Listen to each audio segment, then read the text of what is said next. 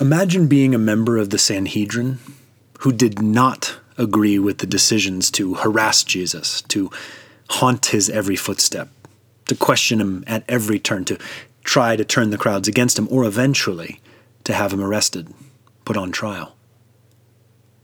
You have agreed with none of the council's previous decisions made against this teacher.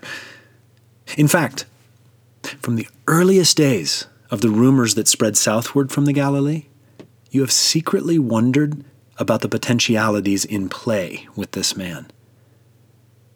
You have heard the teachings, or friendly spies have told you what they contained. You have witnessed a few of the miracles. You have studied the look in the eyes of the people who have been near to his person. The passing of the last three years has accompanied a secret sense in your heart that something historic, something life alteringly, uh, world alteringly important happens to be happening in your day. And yet now, here you are. In the dim lamplight of the high priest's palace, Passover week, watching as Jesus is brought before you and your peers for the beginnings of a show trial. You listen to the accusations, false, mind you, of all those who've been brought forward to accuse him. You hear the taunts and scoffs and, and mockeries of your fellow council members. You watch the hours of that night fly by, the moonlight dying as the sun begins its rise in the east, and you have marveled at the self possession, the silence of the accused.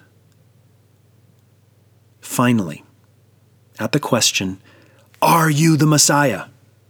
And with the response, As you say, the whole thing is suddenly over.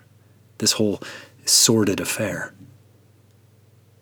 The high priest, with his usual flair for the dramatic, tears his robes. The whole council rises to spit in the face of this so called blasphemer. You yourself sit silently upon your seat. You do not rise to partake of the condemnation. In fact, you notice that Jesus is looking steadily at you as they all spit in his face.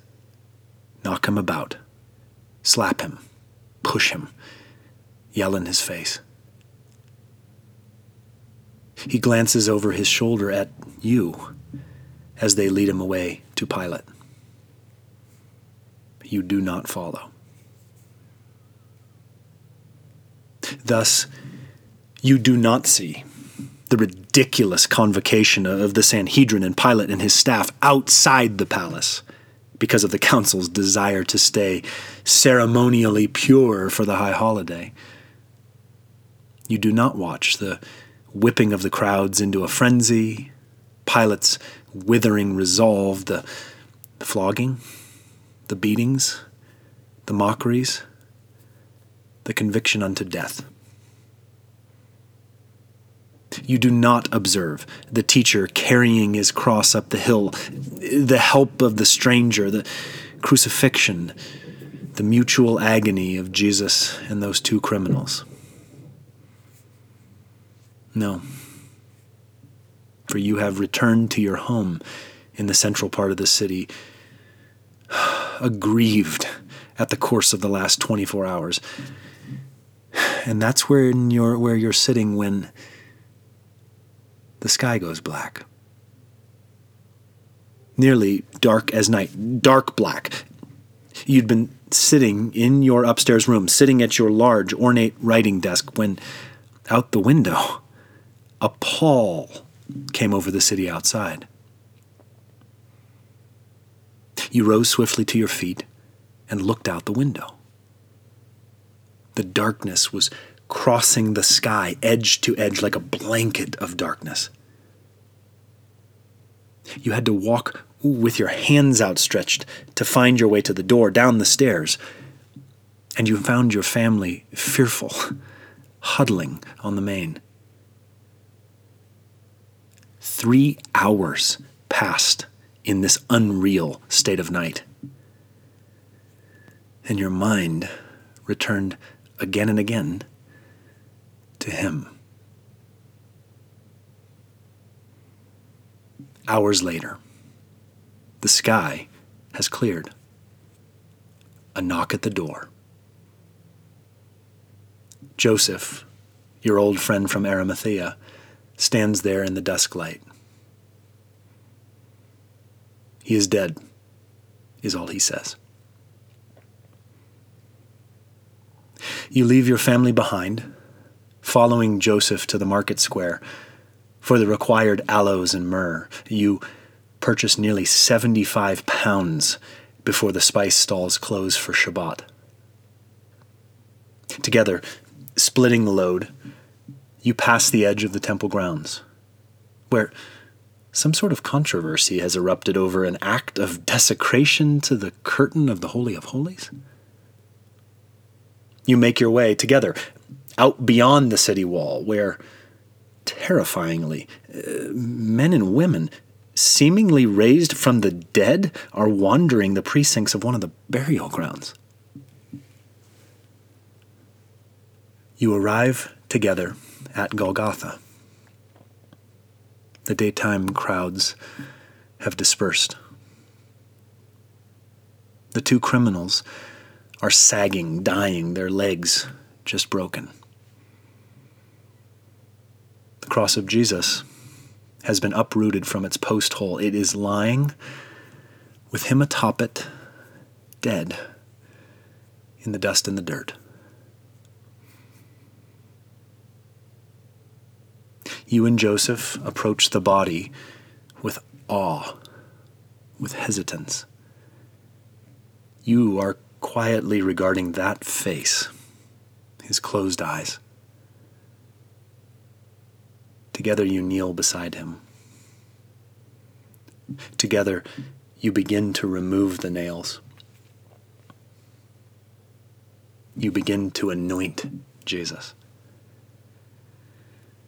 You will wrap him when you're done.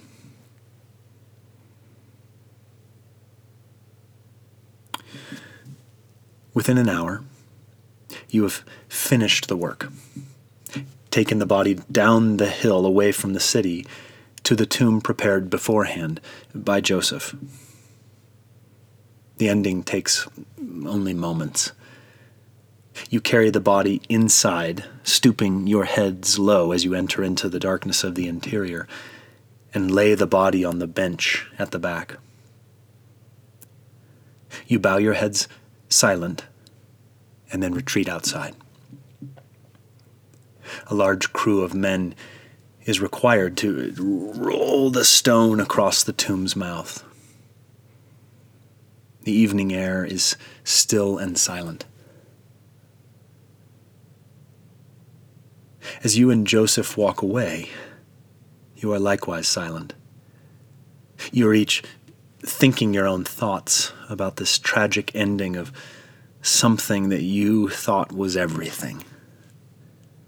You can only imagine what Joseph is thinking. You are thinking of something you've been thinking about all day. Of that night with the teacher nearly exactly three years ago, uh, sitting on a rooftop terrace as he looked off over the moonlit city. And you were thinking of his words to you on that night. The Son of Man must be lifted above the heads of men, as Moses lifted up that serpent in the desert, so that any man who believes in him may have eternal life. For God so loved the world that he gave his only Son, so that everyone who believes in him shall not be lost, but should have eternal life. You must understand that God has not sent his Son into the world to pass sentence upon it, but to save it through him. Any man who believes in him is not judged at all. That is what Nicodemus is thinking of, walking away from the tomb.